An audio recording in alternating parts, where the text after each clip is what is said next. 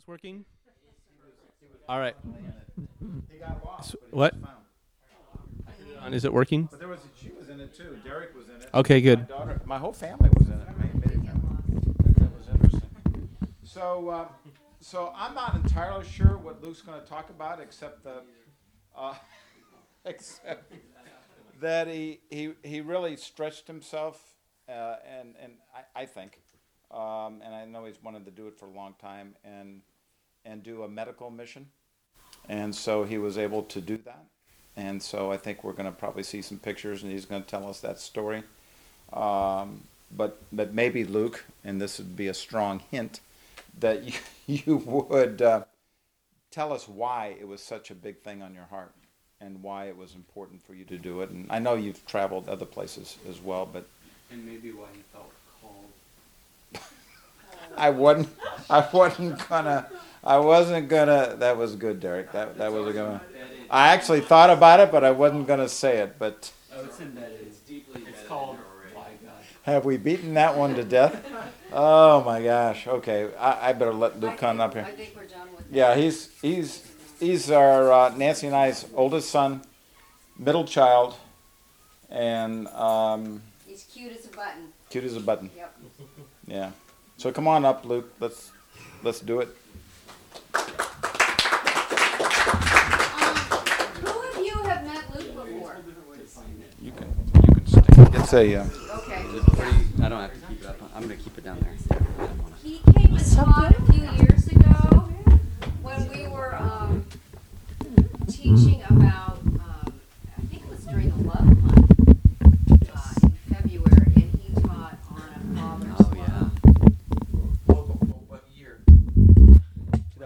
2015. No, I didn't. That Prob- was the first probably. It was a teaching couple that years was ago. Here for. It was 2015. Yeah. Oh, it was two years ago. Oh. This I don't know this that- won't be as really? emotional. I promise. I don't know that I was there for that particular teaching, but I remember the. It was 2015. Okay. Kind of put me on that one. That's all I'm getting married. Sorry. Oh yeah. I, I was. Okay. So I I don't have like I I got a PowerPoint slide ready. So Michael, you can hit just the first slide and kind of up there. Um, you should move your microphone back that way. So Yeah, I can kinda angle it. Or you can hold it. Or you can go just move back that way. No, but I need to talk into this for recording purposes, right? I understand, but you take the microphone, just move it back that way. I, I'm gonna, I'm, gonna- I'm gonna put it this way so I can see it right here. I'm good right here. There you go. I like this. Decide to hold it. I'm not. Okay. Well, you can hold There's so many possibilities. Um, can someone give me like, a just a, like less than thirty second version on what you've hit, what topics on mission that you've hit? One of one of the leaders per se, or anyone that just general categories, just so I have an idea of what you guys have done as far as missionary stuff, teachings. No, no, what the the talks, traveling? No, the the last like several talks. that came Oh, the speakers. in August uh, when they when most of them. We had a couple talk about their stories, just individually, but Okay. also about kind of some urban ministry that he's doing. Okay, Just kind of stories. their background urban ministry. That was it- Brian and his his wife. Uh, uh, Okay. Any And other broad had, um, topics? Rick did. Um, Hartley did uh, prison ministry. Oh, okay. Gap prison ministry. Okay. Derek and Danielle You guys- did India, Okay. their India trip. Okay. And Manos and Amanda um, Of talked course. about where they are now that they're back Coming here, out of the field. and what what does that look like coming out of the field? Mm-hmm. And then we had a couple from Colombia that Nice. talked about what it's like coming to the United States and positioning themselves here in their heart for mission and Nice. local mission.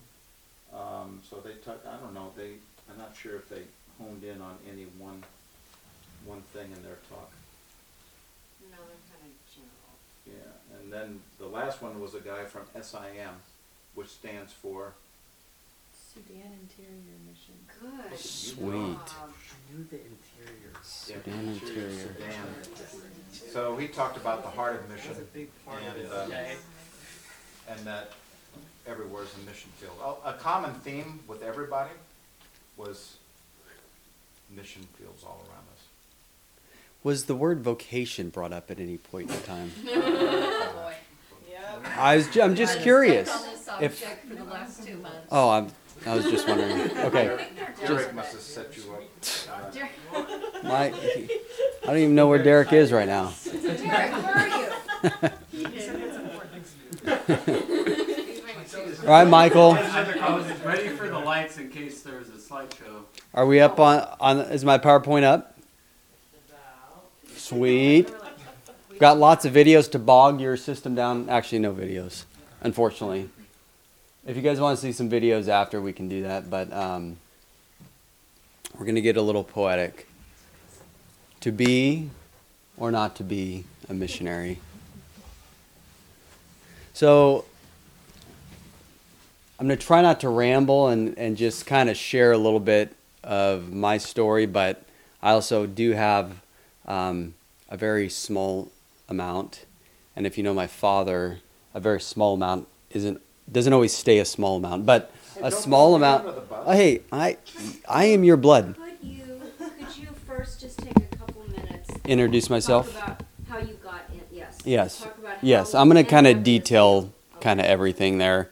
But I will do a, a small expository teaching on a verse that has kind of been on my heart. So I think I think that's what the Holy Spirit would want me to share in a little bit. But um, yeah, I guess as far as to introduce myself, I was one of the original Remedians, as my parents usually say. So we started it after I graduated high school. He was the reason we started it. Yeah, I guess. Yeah, yeah, '98, and um, didn't really get any baseball scholarships like I had been hoping. So went to junior college. Um, got accepted to a really cool college that I ended up going to, but I didn't get like. Oh no, that was after the fact. Anyway, um, had to had to stay home a little bit longer do the junior college thing, and there was no college ministry, so. Uh, stayed at home a little bit longer, as we all like to do. Anyone still living at home? It's okay. Yes, it's okay. Saves lots of money. It's good. It's very good. Um, and uh, obviously grew up in this family, so I had a lot of exposure to church and who God was, but ultimately had to make my own decision and did that in high school. Uh, and probably the next step that would lead me would be to college. Went to a private Christian college, Pepperdine University, um, little college down in Malibu. Waves. Yep, go waves. Pretty pretty amazing little spot. But um, I'll fast forward that whole uh, experience in a few years there um, as a sports medicine major, and um, I knew I wanted to fix people somehow. I wanted to work with people's bodies and do that. Um, and uh, by the end of somewhere around my last year, it gets the details get fuzzy on exactly what, but I have a super distinct memory of going. I don't know why I went to it. I don't know if it was like convocation cre- credits that I needed or something, but it was like a, it was a small talk on.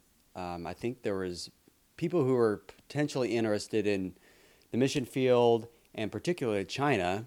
And back in 2002, that was kind of like, I think probably more more on the ground floor looking back. Um, and so there was a, you know, a lot of talk about it, but I don't remember a lot of talk, but I do remember one thing. I remember being uh, very fearful, could be a word, but very hesitant that, man, could God call me to be a missionary when I don't really feel like I want to be? And so they were talking about all these experiences and all these fears, and um, and I left that meeting kind of like anxious and nervous, and it was kind of interesting feeling. Does has anyone ever had that feeling like Has anyone been a Christian more than a year? Has anyone been a Christian more than a year, less than a year? My whole life. How did you do that? That is amazing, man. Um, so, is anyone not a Christian? So so sweet. Yeah, no, I'm, I'm agnostic, so. sweet. Okay, so um, I think that's great. That's awesome. You guys are here. So it's kind of an interesting thing because when you become a Christian, and we're going to talk about this a little bit, um, you have this kind of idea that um, you know ministry or being a Christian who goes on the mission field or goes and helps people in other countries, wherever it may be, is like a big noble thing. And to be honest, even in the um, agnostic world or just general community, the whole nonprofit, you know, uh, disaster relief stuff. I mean, that's that's like big stuff, and it's very noble thing. I mean, to give of yourself, your time, your resources, your talents, whatever you have, and go help people who are need, who are truly, truly need and can't help themselves. And what it kind of boils down to, really, is. Um, from a Christian perspective is, you know, where where really is your heart, and that can be it anywhere. But are we going to live our lives selfish enough that we, which is natural, that we keep looking after ourselves every day, all the time, because again, that's what's natural, and we have to fight that natural process, especially when um, our culture just feeds into it that we have to look out for ourselves first. We have to feed ourselves. We have to um, make more money for ourselves. We have to save more money for ourselves for retirement. We have to do this for ourselves. We have to do things that are fun for us. We have to have downtime and do activities that are fun for me.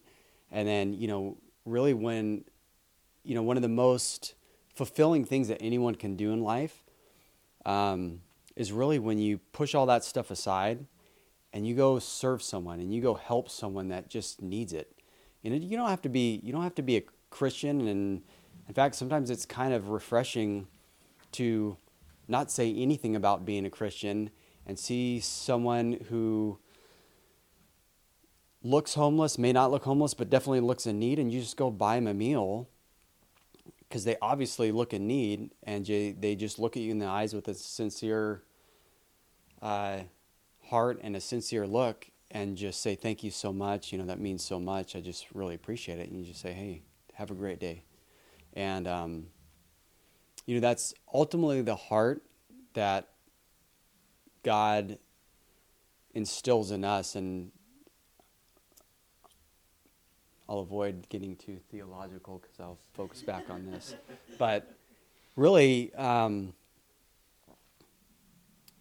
you know, the Bible talks about um, our natural hearts of stone and how they're so hard, and it's really hard to penetrate those hard hearts. And he says, um, you can't really do it yourself. You can try a lot of things, and you can find peace in small chunks in this world but you can't really get past this small heart, this this heart of stone, and actually have a fulfilling, peace-filled life. He says, "I'm going to actually do some surgery if you let me and give me the okay." God says, "I'm going to reach in, do some surgery, pull your heart of stone out, and I'm going to put a nice soft heart, heart of that's that's malleable, and moldable, that I can shape, that I can do things." That I want to do through you to help other people, to help those who can't help themselves. Um, and that's really what the essence of being a Christian boils down to is um, giving your life up to God and letting Him change you because as much as you try, you can change yourself for a while, but you can't really you can't really be good for that long. I think all of us kind of realize that. So I'll get off that that box right now, but that does lead me. Um, what's that? I'll get to that. That does kind of segue nicely into what I was getting to because that was one of my. Uh, it was one of my last semester. It wasn't the last semester, but I, I mean, college was getting over, and I can't remember. I don't know why that made me so anxious, but I, I think I started thinking about it, and then um, what really kind of spurred it. I was taking Spanish, and I really wanted to learn Spanish, and I thought, and my Spanish teacher said, you know, you can keep learning, but if you really want to learn it, you have to go somewhere. You got to be immersed, and you got to learn it. So I'm like, that would be really cool, but I don't know how to do that because when I get out of school, I'm gonna have a lot of student loans, and I still don't know exactly what I'm gonna do. Is anyone there? yeah. Oh man. So I'm like, okay. Somewhere in between that time, God was working on my heart, and um, He really gave me the desire to just go somewhere. It's like, you know what? I'm at. I don't know if you guys have seen pictures of Pepperdine, but I go back there. I haven't been back there for a while, but I went back there after being gone for a few years, and I couldn't even believe I went to school there. I was like, I, I mean, it's just it's overlooking the Pacific Ocean. It's gorgeous. I loved my teachers. I loved going to school there. I Had awesome friends. Had, you know, if I step back, I knew I had everything I need, um, including some debt. But I also had every other material thing that I really needed, and so I thought, you know what, I'm gonna. I just want to give back. Like I, I've got this degree. I, you know, I've got my life in front of me, but um, I just feel so like God's taken such good care of me. I just want to give back somehow. So that's kind of where my heart um, came from. And it's like, well, you know, and one of my other friends, she's like, I have to go to PA school and need lots of hours. So I'm going to go to Guatemala. I'm like, oh, that's interesting. I'll consider that. And so it was like a three month type trip. Um, so um, I'm going to hit pause there because that was the decision for my first kind of short term mission. It was about a three month mission trip to Guatemala. But um, go ahead and uh, hit the next slide there. But are you gonna say something about that? Um, that's just the introduction. That's me in the middle right there. True. See the guy? But Big what do, what do you guys notice about those people? I do. They're all smiling. There's no one. One, one has a pr- one has a prosthetic leg. Just one? One girl. Just One one? One. One girl? Yeah, I can tell. Go back. Okay, go back. Go back, Michael. Yeah, look closely.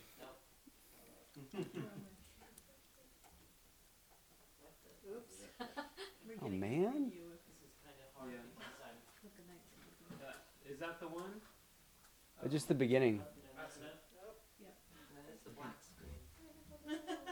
It's the black screen of things. Oh, because when you click it, it wants to keep going forward, huh? Use the It's arrow not meant to keys. go rewind. Arrow keys. There we go, sweet. See the leg? Oh, oh, there's two. I see two. Yeah, there is two. I see two. So um, that's naughty. That She's person in the back got both arms. um, so that's naughty. She's actually studied to go to school to be a physical therapist, but her limb is like literally like that short. So it's amazing that she can even walk without any assisted device. And she was walking and going up and down steps and carrying things and going down a step. And if you know anything about prosthetics and about prosthetic knees, it was pretty amazing. Um, he lost his leg to cancer several years ago, about 10 years ago, and he's actually one of the main practitioners, technicians down where I went there. Um, I'll tell you more about how I got down there in a little bit. Okay. And then those are all the, those are a few of the people that work down there in Costa Rica. So, okay, introduction. Okay, done. Okay, Michael, next slide. I'll try not to go back if at all possible, okay? Um, all right, so I'm going to get uh, real quick, make you guys think a little bit. I want at least three less than one minute, less than 30 second ideally, answers on what, what did you think a missionary was when you first became a Christian? Or if you're not a Christian, what, what did you, when you hear missionary, what did you think a missionary was? Like, you know, whether it's a visual or a definition. And sometimes you have to think back a little bit. Go ahead. I remember thinking uh, missions were Mormon, missionaries were Mormons. Yes. Pretty. That's synonymous. Yes. Yes, sir. I didn't when I when when I became a Christian at very child young child age. I didn't know, I didn't know they existed. Okay. Sweet. That that can happen as well. Yes. I definitely pictured them in more of a um, across the seas kind of thing. Like Yeah. In different countries, not necessarily. Yeah. Um, into a, Yeah. than your own home. Yeah. Yeah. I thought they would just help people who were in different countries. Typically, yeah, like a basically a foreign missionary. Like a missionary has to be a foreign missionary. Just serving. That's just what I think about. When you were first a Christian, I was. Oh. you had a good, good perspective on that early on. That's amazing. Yeah, and I'm trying to think back what I thought. I mean, I, I agree. I think that's it. I mean, you definitely think of door to door Mormon missionaries. Has anyone had a Mormon missionary knock on their door? No. Yes, actually. Of course you have. You just didn't know it. Um, Jehovah Witnesses, they always knock. Yeah. Um, so, how did how does it make you feel? Like when when a missionary, I don't know, when a Mormon missionary came up to me and wanted to talk to me. I don't know. How did it make you feel? Make you feel like I can't wait to talk to them. I just want to hear what they have to say. Try to get out of it as quickly as possible. Run! I'm busy. Turn your head. I'm busy. Anyway, so that I think that's kind of the general uh, feel of that that the general public gets of a missionary. Okay, next slide. Okay, now after the vast education and experiences and talks you've had, someone sum up just one person who's the most astute person. No. Um, what, what do you? What is a missionary? How, we'll get like two definitions of what a missionary is. What do you think it is now? Yeah. Um, Go ahead. Um, This is gonna be a good one. Someone who has a passion for God, who's willing to evangelize to people who need to hear it. It's a pretty good definition. Yes, sir. Someone who's willing, to, someone, someone who, who, who is willing to go in, to, go- to go and, and do what God says, and like, and like even mm, do what says, and, and, and talk about Christ, no, no matter what, and not give up Yeah. on them. L- like pretty like good. Derek Broadhurst. Just like Derek Broadhurst. What a guy. Man, I wish I knew that guy. you do. Actually, you do. Actually. I do. You're right. I do. I've known him for a long time, actually. I've known him since he was born. I knew. I you since you were born. Okay. Um, good. Next slide. So I'll sum that up a little bit, and we're we're gonna get to this verse. So potentially going from you know uh, Mormon missionary who's dressed up in a tie and rides on a bike with a helmet. They have to wear helmets, and then knocks on your door, or someone you kind of want to avoid, or someone who says, "I'm in a missionary, I'm heading across seas, and that's where I'm going, and that's it." So, um, two, you know, missionaries is kind of a word that we've kind of coined with it, but it's um, I think maybe someone who's just willing to go serve God wherever it is, whether it's here or over there. So, I think that's probably a more accurate definition. Okay, so um, if you have your Bible apps or phones or actual Bibles, you can turn to this. But and and I want you guys to raise your hand if you've heard this verse before.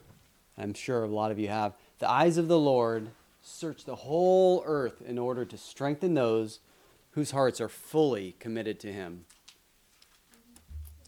That's kind of one of those feel good verses, right? It's like super encouraging because God's eyes are looking all over the earth. They're, they're just searching constantly, the whole earth. If we take this just the verse by itself, which you're not really supposed to do, but if you take it by itself and God's just, his eyes are searching in here, he's searching out there, he's searching everywhere for people whose hearts are fully committed to him um, so he can strengthen them. And I think I think that's a truth. I think that's a true principle. But I think if we leave that verse by itself, kind of have to look at the context of it. Um, is everyone there? Second Chronicles. Actually, um, who, who's heard this verse before? Who's like quoted this verse to their friends and family before? Because they think it's encouraging or written it on a card. On, this is a good card one. like super, it's super encouraging. Okay. Yeah. See? That's it. Oh, you shouldn't have admitted it. Um, okay, so, but what's the context? Okay, go to next slide. Bet you didn't know that that verse didn't really stop with committed to him. You know, these verses get segmented super quick, and it says, What a fool you have been. From now on, you will be at war. Holy moly. I didn't know that was part of that verse. How did that happen? That's it. Just put that in the back. A and B. Okay, so most of you guys are probably there, but I was actually just, I actually um, got to this verse, and I really like this verse because I, I do believe that the general principle that God is really searching his eyes. You know, the Bible likes to personify God, and God has ears. And I was telling my son Lukey, I was like, "Do you think God has eyes?" He's like, "Yeah." It's like, does he have ears? Is he a person? No, he's God. He's like, but, but it says that we're created in the image of God. So, if we have ears, then God probably has ears because the Bible talks about God's ears. He's like, yeah. So it's, it's. I like making him think a little bit, and he, he blinks his eyelashes like this. And he thinks. He's like, yeah. He's a cute stinker sometimes. Um, so yeah, God has eyes and He has ears, so He's searching, and I would even venture to say that He was searching for hearts that are or will be fully committed to Him at some point, whether you know it or not, because a lot of people on their Christian spiritual journey, whatever the spiritual journey is, um, sometimes it's kind of a safer feeling to um, you know we all feel safer when we just believe what we believe you can believe what you believe. But you know we all have to decide for ourselves. No one can make you do it. No one really can no one can actually. I don't care how good the missionary is. No one can by force putting a gun to your head or persuade you with the most convincing words ever. No one can actually make you open your heart of stone um, and come to God and let Him do that. You kind of you have to go through your own journey and decide that yourselves. But God's eyes are looking, and this is the context of, of this verse is uh, King Asa. Actually, is, it, is that on the next slide? Let's see. No, go back. No, you can you can leave it here if you want. King Asa. Yeah, oh there. Yes, I thought I had that on there. There is. Yeah. I don't know how you pronounce it. I'm going to say King Asa, Asa of Judah. Um, he was he was actually one of the good kings. You know, I don't know if you've ever any of you guys taken any Bible school or anything, and they separate and they make you like do the super boring thing, like he's a good king, he's a bad king. It usually skips a generation. I don't know why. Um, so Judah, Israel, separated, and Israel now was like bad because they were kind of not real pure and worshiping idols and stuff. So King Asa was still king of Judah, and his heart was after God, for sure. But there was an incident that happened, if you read just a few verses up, where um, he was doing really well, and then the king of Israel actually decided to attack him and actually did and then started fortifying the city and he kind of had to run and he kind of got scared and he actually said so what king asa did is he actually took all the treasure, all the gold and silver from God's temple, from the treasury, and he offered it to the king of Aram, which was a, a nearby kind of pagan nation, which is was kind of a no-no. God said, you know, don't make treaties with other people. He said, if you need help, ask me, ask God. I, I'm going to take care of you.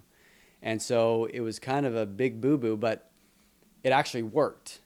So he made the deal with the king of Aram, and um, he got Israel out of there. And King Asa said, "Go to fortify the city. We're good."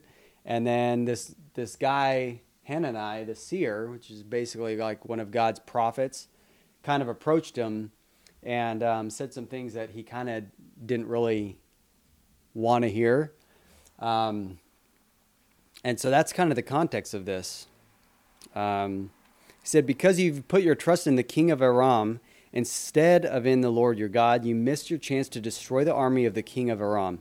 Don't you remember what happened to the Ethiopians, the Libyans, and the vast army with all their chariots and charioteers? At that time you relied on the Lord, and he handed them over to you.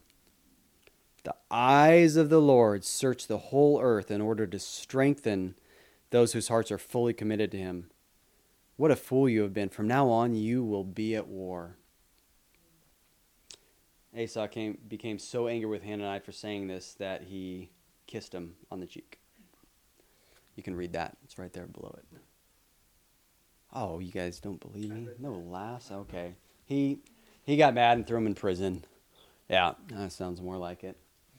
Um, yeah, he didn't like that, but that's that's the context of this verse, and I think sometimes if if we can just say, well, what is a missionary? Well, I think the I, I think a missionary is just you know where's your where's your heart?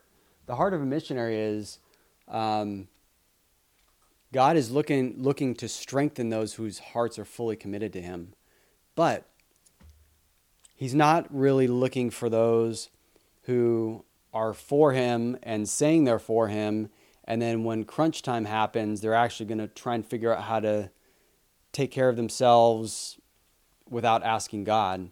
And so God says, Hey, I'm looking to strengthen you, but I need you to trust me, and I need you to listen to me, and I need you to ask me when you need help. And I think um, that's what I slowly had to learn um, with being um, in my walk with God, because if you're if you feel like the pinnacle of maybe the Christian experience is like going into ministry or being a missionary, um, sometimes you can set yourself up for failure, and you really need to make sure you're you're listening and you're hearing God's voice, and your heart is fully committed to Him because He, he will use you wherever you are. You don't have to go anywhere um, to go be a missionary. Um, and I and there's different gifts. I mean, I, for a while I thought, well, I can't be a missionary because I don't feel like I have the gift of evangelism. I don't, I don't like going out on the street.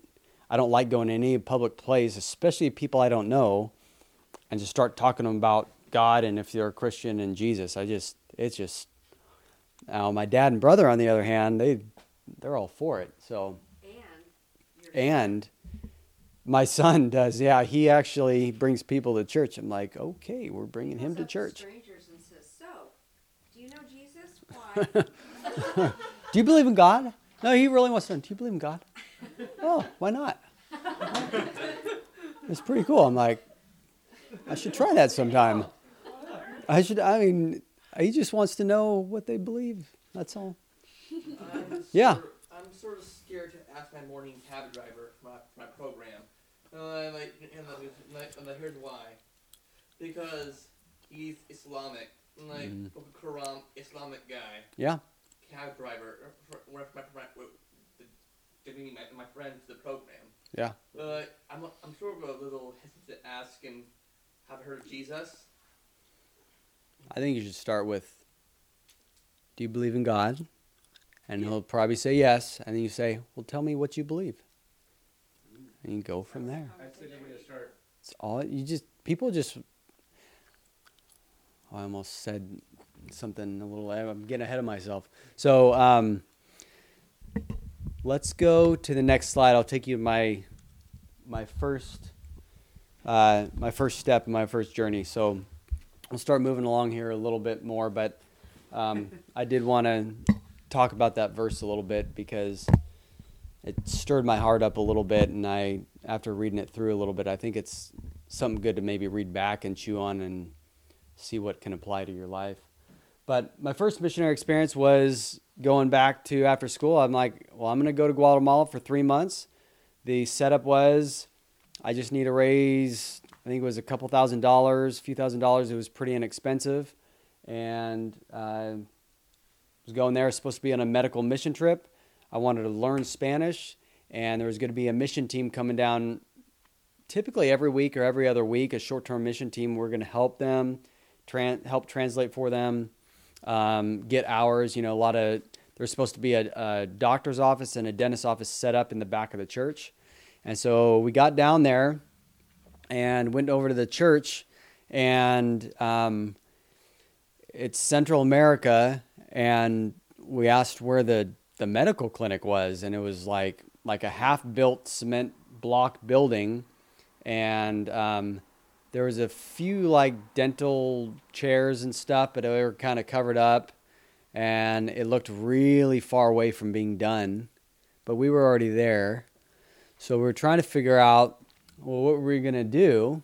So I learned really quickly in my first mission trip that things do not happen quickly or very efficiently in Central America when um, you're at the mercy of funds. So, uh, so we're kind of figuring out, well, what do we do? We actually told people we're coming here to help medical missionaries and work in a medical clinic, and now we can't do that. So it was kind of interesting. Um, had to start meeting people and do that, and there were still some teams that came down, um, and I did I did learn Spanish, and uh, it wasn't full immersion, but we lived with a Spanish family, so that helped. Wanted to learn Spanish. Um, but I left that trip with a lot of good things. We went to some rural areas. I did help get a help translate. I um, went to uh, their dump where people, you know, thousands and thousands of people lived and tried to survive there. So there's a lot of things about being in the third world that really open your eyes but I I left there um, didn't really feel very effective in what I had decided to do. It didn't really leave me feeling like I was totally fulfilled, and I didn't really feel like I could help people as much as I wanted to. Um, so, what did the Spirit really teach me there? Next slide. Wish I had one of those clickers. Well,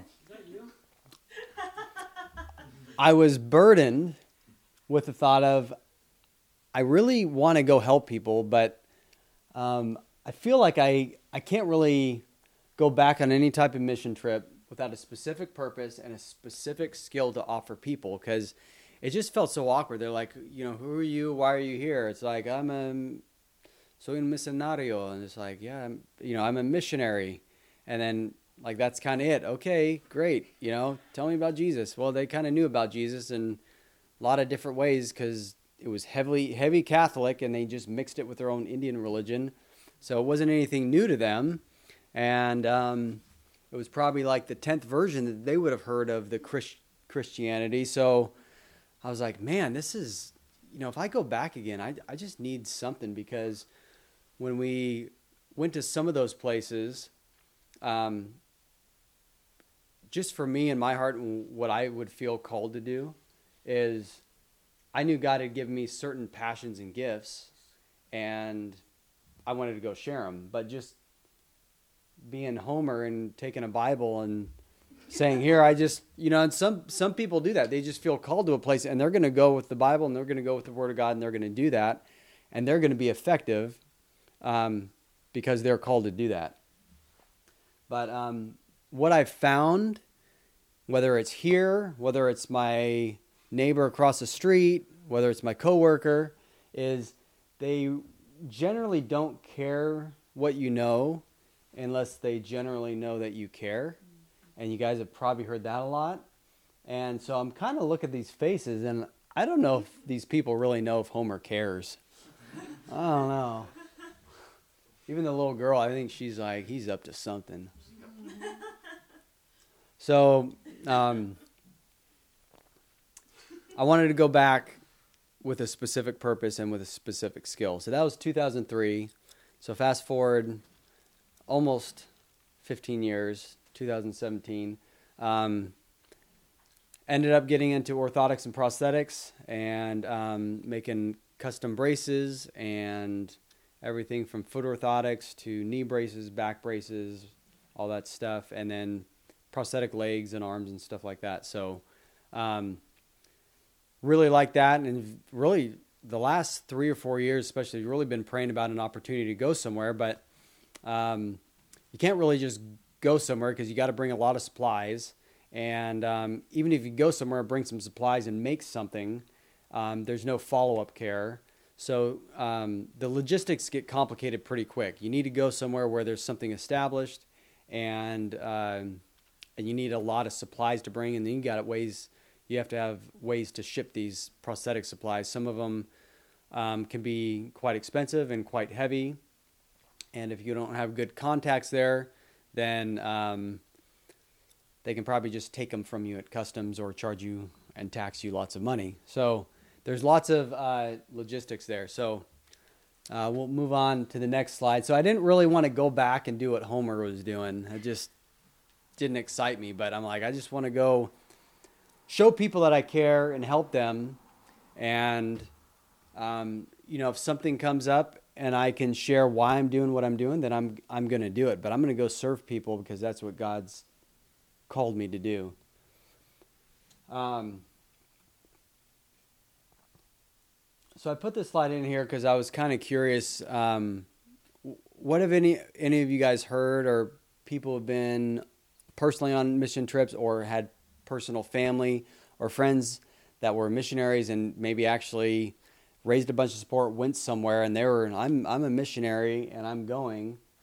So, what are the most common reasons that uh, missionary may say they've had a like a negative experience, or I put kind of a failed experience? Because some people say, "Well, I just I was failed," and you didn't fail. But yes, go ahead. It didn't go the way they planned it to go, or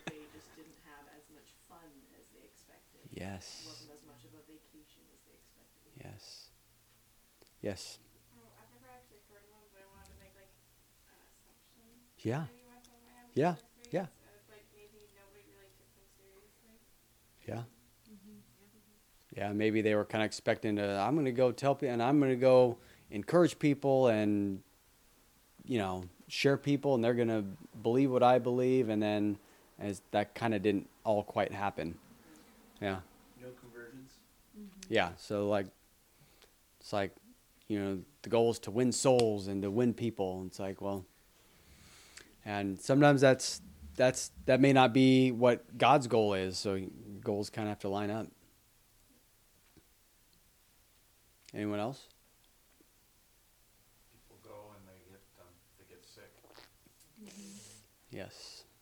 and Really it's sick. miserable, it's- yeah, Really miserable. sick. Like over and over and over again. Yeah.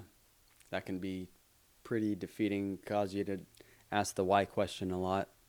And I, I was just very fortunate that, um, you know, my dad was involved in missions enough and in the ministry, and I was prayed over. And um, I don't know if I believe one of the gentlemen gave me specifically this advice, but it was very much it was, you know, praying and whatever they encouraged me with and whatever they said whatever the Holy Spirit was putting in me was very much you need to lower your expectations and try not to expect much and just let God work through you, whatever is going to happen. And guess what? That, that other girl that I went with from that I graduated with, and she needed her hours for PA school, and that wasn't working. And guess what? Then she tried to go volunteer at the local like fire station that did you know emergency stuff, and they wouldn't take her because she didn't have her um, U.S. license, even though we had a degree and she had her CPR certification. It wasn't enough, and she was female, and so she just wasn't getting her hours. It was really frustrating. Um, some things happened, but she ended up going home halfway through and just completely broken and distraught and just not a very good experience for her, and um, Cried a lot of times. she cried a lot when she left. So, um, so I was just thankful. It's like, man, thank God that I didn't have these grandiose expectations of what I needed, what I thought I needed to do, and I just said, God, I'm here's my heart. Here's what I'm doing. Just use me in whatever way. Teach me in whatever way. And I, I did. I learned a lot. Um, but that does happen a lot. So, um, those are all very common. Okay, next slide. Um, and so for me, I did have not a lot of expectations, but it still left me kind of, you know, in want. Like that, that wasn't a good enough experience. I need to do more. So, um, just been praying about a lot. So I got an opportunity with uh, one of my coworkers who lived in Costa Rica for a few years, and he actually um, stopped what he was doing to be a missionary.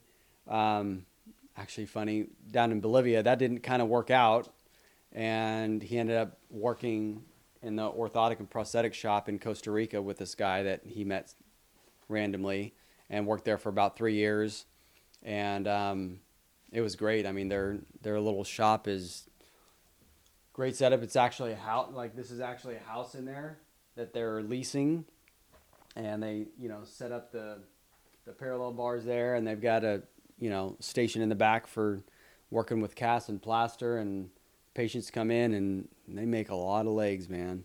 And if you if you've been to Central America, actually a lot of third world countries, but holy moly, you half those people lose their legs driving, man. Holy smokes, man. They're on these little motorcycles and they're weaving and bobbing. I'm like, oh, you gotta be kidding me. You're about, you're gonna be a patient of mine soon. That's what that's what we were thinking. And it, it does happen a lot. So so yeah, I went from wanting a specific skill and um, it was very fulfilling to actually finally be able to go down and have a specific skill. Now this one is a little different. And my mom said, "Well, share about your your mission trip." I'm like, "Well, it wasn't really a mission trip." She's like, "Well, was, yeah, it was." And so um, for me, yeah, I, I mean, we were even kind of calling a mission trip, and I prayed a lot before, but there wasn't any specific like focused ministry stuff there because the guy whose um, practice this was, uh, he wasn't he he wasn't really a Christian. He believed in God and he loved helping people. I mean, all he knew is that when he did these things, he could be making people's legs all year, but when he did these things and gave people stuff that they needed, I mean, he was like literally on this emotional high the whole week. But you could tell at the end, he kind of he'd go through these withdrawals and he could just can't wait to do it again. So I think that's his way of knowing there's a God and knowing there's these fulfilling experiences that that he was having, but he didn't really have much of another reason of uh, why, except that he knew it made him feel good because he was doing something good. Um, but that that only lasted the week, and then he needed to do it again. So, you know, really, I, it's it was kind of his, you know, natural drug, if if you want to call it that. So, um, but for me and the other guy, we were we were Christians, and so um, we were just happy to be there, and I was happy to be there to learn and and serve people. Yes. So, in this shop, we, we, we, that he works in, we, if we, we prosthetic limbs. I feel like then, the why did the world come out with like honestly, to be honest with you, I'm like, why isn't there any Terminator prosthetic limbs? It They're coming out, man. Hey, there it's technology's there, buddy. Come on, it's like like come on guys, create some T eight hundred arms or legs. I know, I know. They're working on it. Trust me, these MIT guys, they're working on it. Oh, that's good. That's that's good. Yeah, they're it's there. It's just not out on the market yet. You know the T eight hundred arm. Yeah. That's it. That's it. So, um, yes, uh, cool stuff. So basically, what we did is me and my buddy Ross, who he manages an office. I manage an office in Roseville, and he manages an office up in Washington. And he said, "Hey, I'm going down to Costa Rica. You want to because I've been telling him, hey, I want to get in this. I want to go somewhere.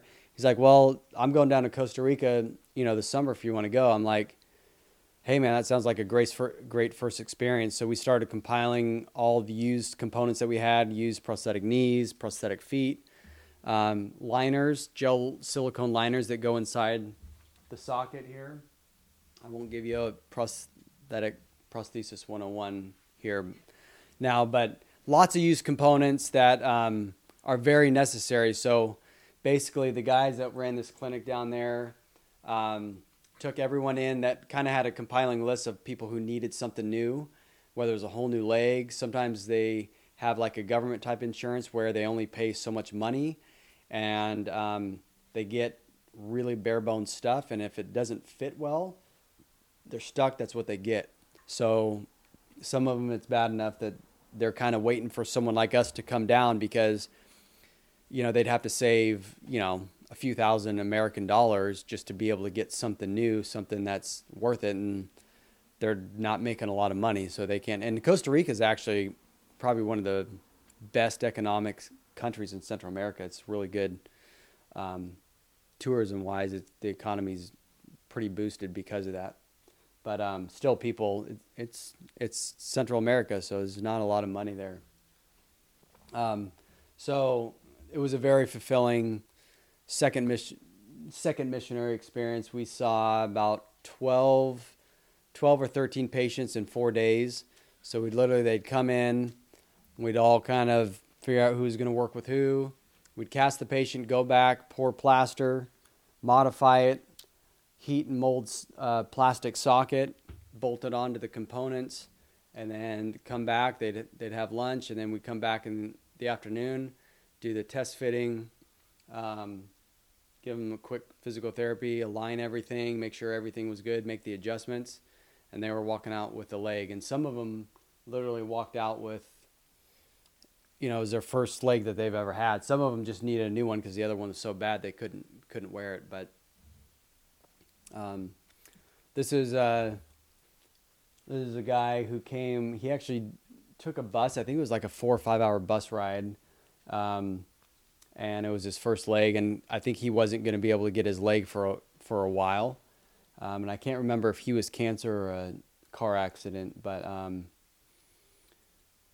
he ended up walking really good right away. So, okay, go go to the next slide, and then I'll just now I'll kind of go through a few patients that we saw, and then I'll open up to any questions. Yeah, go to the, go to the next one, Michael. Oh, got you. You're trying. I'm trying. It's not going. So, um, Costa Rica 2017, kind of talked about already. Four day clinic, still third world, um, with some inefficiencies, but okay. Next slide. Um, got to see a lot of cool things. In the United States, there's really not a lot of the uh, the limb salvage uh, medical field we have here is pretty state of the art. So if someone's in a bad accident or if someone's got cancer or um, there's a lot more aggressive different types of treatments where they can save the leg lower down and give them more of a limb to work with. Um, but we actually saw three hip disarticulations. So the femur leg bone that's attached up in the hip socket, the whole femur bone is gone. So they've got the, you know, the the hips a ball and socket joint. So the ball's all the way out, and they just have the socket joint there. So why would their femur bone be gone? Uh, cancer. So the cancer got in the bone, and they just they got to take the whole bone out.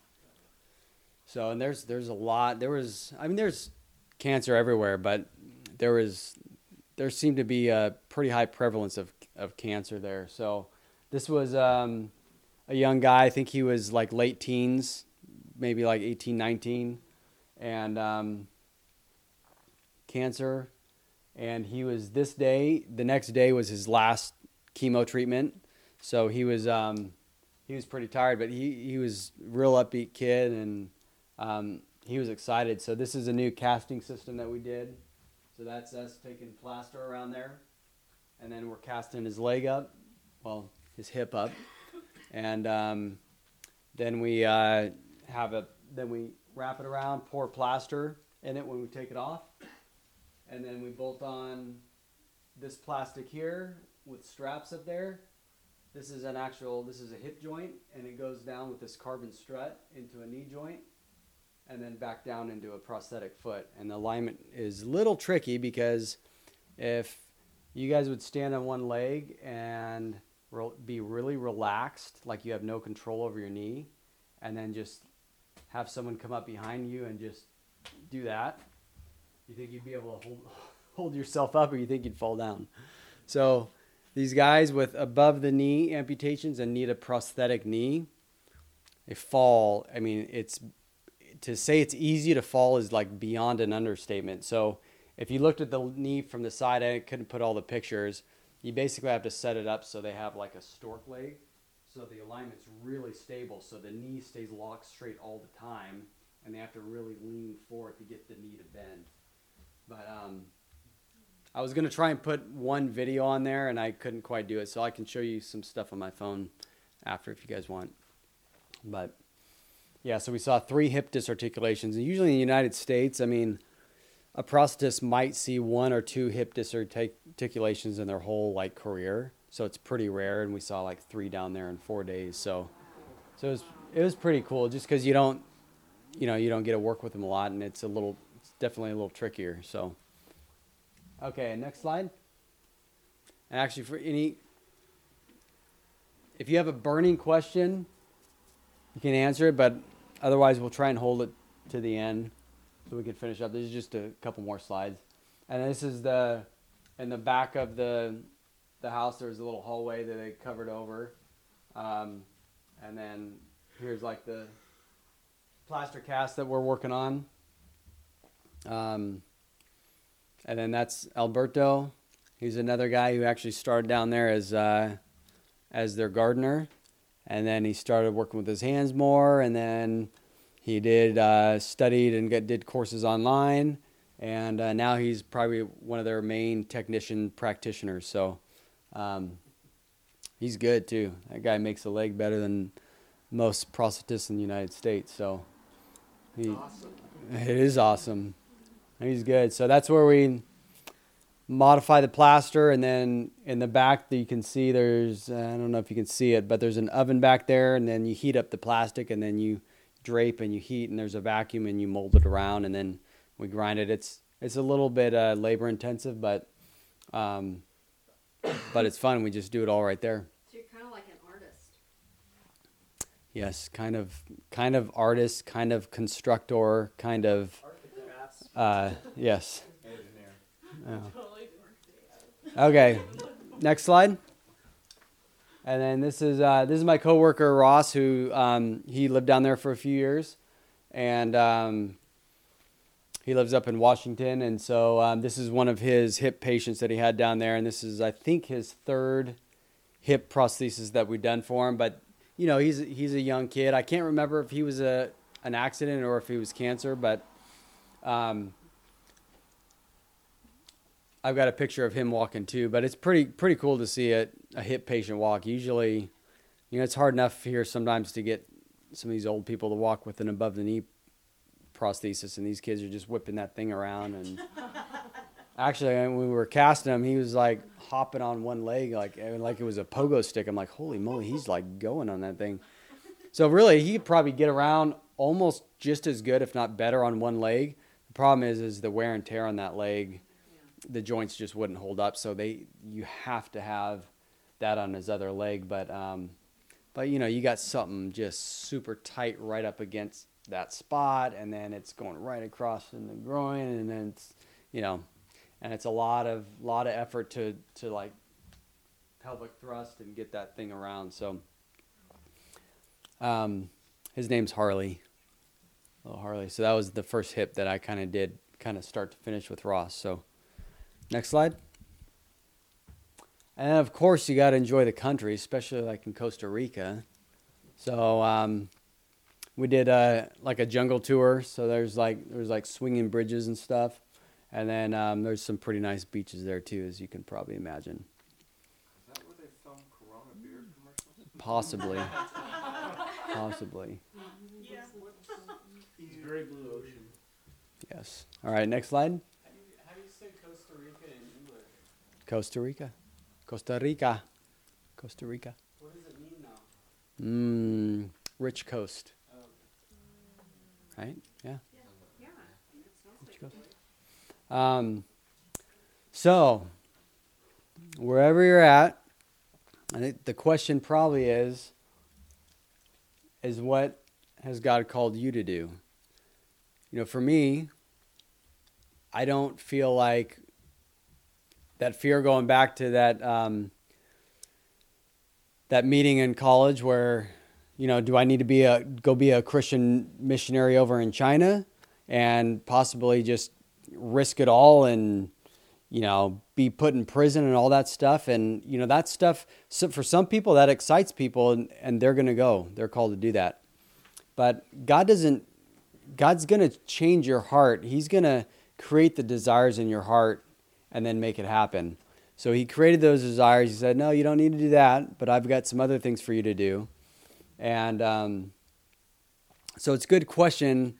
Um, if you have given your heart to god and you want God's, um, you want Him to strengthen you and to lead you and direct you to have an awesome life of adventure.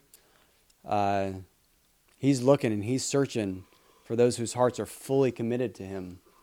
And so, missionary here or missionary abroad or a little bit of both, I feel fully called to being a missionary right where I'm at. I mean, tell you what, my coworkers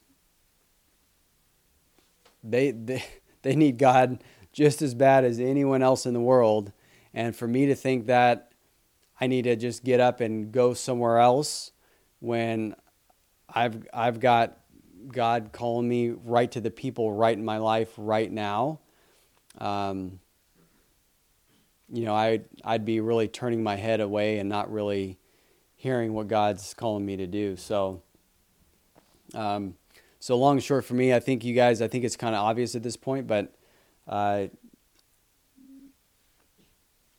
God's just calling us all to follow Him and and to serve as a missionary wherever you are. I mean, when it comes out of my mouth, it doesn't sound as sounds a little trite, but it is. You you don't have to go places, and you know what? If you, if you do go places, then great. He's he's going to take care of that too.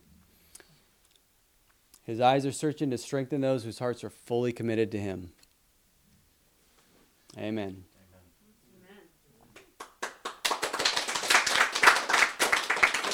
Amen. Yes. Um, any any questions? Yes.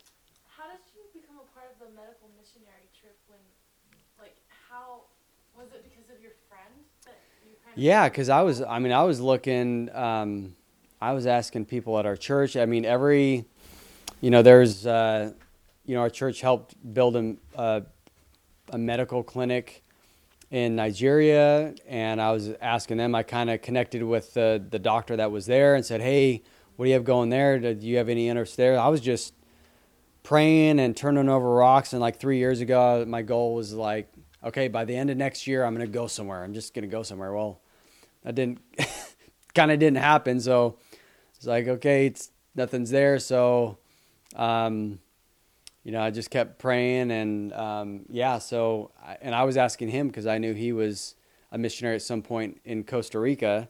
And it's funny cause he was a missionary, but he was, you know, he was living there and working there. So it wasn't a ton of money, but, um, he just lived there and worked there, which, which would have been pretty cool. And he said, "Hey, I go back there, try and go back there every summer. So, if you want somewhere, you know, Costa Rica is pretty inexpensive. Um, it's pretty safe, and you know, it's it'll be a really good first experience. There's a lot of patients, all that stuff. I'm like, score deal. But I had been looking really concerted and really praying hard and really trying to keep my mind and my ears open for for a few years to try and see like where could I go. And this still isn't like it. I think this is for sure just the beginning, but I'm still praying to see, um, you know, where else God wants me to go and um, if He wants me to start something or join or partner with someone. So it's kind of you know the needs are pretty big, and there's a lot of organizations that are doing it. Um, but yeah, he he said he was going down, and I said, "Let's buddy up. I'm going."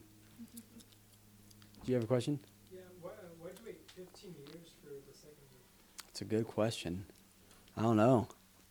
Um, there was a little. I didn't. I didn't put it in there. There was a little bit of a pseudo mission uh, hiatus to uh, the distant land of Florida. Oh, that's right. Um, Hey, Luke, can you repeat the question? yeah, he said, "Why did I wait 15 years between the first and the second? And that was just, you know, I, again, I I was kind of missionary wherever I was going in that sense, but I did, I think I did, I didn't feel called to raise support and then just go somewhere and live. I just didn't, I just didn't want to do that for myself or my family, but I was looking, and I just had to keep trusting that, you know, God would show me when the right time was, and um, I did roast coffee in Florida for. Uh, our good friends that were missionaries uh, and had a school project in Nicaragua. And so we, we helped them out quite a bit, but I wasn't like uh, raising support and doing that. I was, we were just living there and living in their house and then had, you know, small jobs here and there and roasting coffee. So did that for a couple years until I got back into orthotics and prosthetics. So there was kind of, God kind of takes us all on a little journey, but um, I got a real good nose for coffee now. So, um, but yeah, it was long story short, just a lot of praying and, and waiting, really. Didn't, didn't you happen? th- Did, uh, it's a little strange question here about, about, about, about Costa Rica. Mm-hmm. Didn't you happen to see the location where they filmed that one scene in Jurassic Park with, with, with, with, I don't with, think it's an appropriate Okay. question. No. with, with, with, with, with, with, with, with, with, with, with, with the restaurant scene? You know, someone told me at one point they're like, "Yeah, that area where they filmed something in Jurassic Park," but I, I don't remember where it was. So I may have seen it. Oh, the I, I bet I saw it from the plane. restaurant where Okay, okay, Chris. Yeah, the restaurant. afterwards. Yes. Ask afterwards. Okay. Yes. All other questions? Yes. One more. Um, what were the requirements to be part of the medical? Because I want to do a medical missionary. Ah. Like, or be a medical missionary. I want to be a nurse, but like, Yeah. No, like okay, so the Guatemala. I mean, I was I told people it was a medical mission, but I mean, I had a, a bachelor of science degree, so I you know, and my CPR certification, so I, I didn't really have much. But that's what for me that was really frustrating because I didn't have a professional uh, skill that I could offer people and serve people. Um, you know, our pastor, he's I don't know where he got it, but he always says um, goodwill. Um, I'm probably going to butcher this actually because I don't know it real well, but uh, goodwill leads to good fortune, um, leads to good news. And so, you know, if people see that you're you're out there willing to serve them and help them, puts a lot of barriers down. And I just remember being frustrated. I was there for three months, and there was lots of lots of days where I just didn't feel like I knew what I was doing. So I think you kind of have to just look around. Good to have a plan. Um, definitely, definitely good to have a plan, and but I don't think you you necessarily need that. So if you have like, um, you could probably contact a lot of those uh, mission organizations and ask what the requirements are. But definitely helps if you, you know, if you're an RN or if you're a physical therapist or if you're a doctor, because they want to know what what are you cred- credentialed to do and not do. And if you're not credentialed to do a lot, then you're not going to be as useful. It doesn't mean you can't go as like an introductory trip, which was what I did, and it was a great learning experience. But, um, but I just felt a lot better. And this this the Costa Rica technically wasn't like a medical mission trip. It was just my, um, it was just a service trip that we kind of did. You know, and it'll end up probably being some type of. We'll we'll go back next year again to either Nicaragua and or Costa Rica. We'll see. I have some friends that have done um, medical missions while they were still in college, so I could talk to them if you would like me to, to find out how to do that. Well, if you've got more questions for Luke, talk to him afterwards, Yeah. and we'll be good. Yeah. Thank you, Thanks. son. Thanks.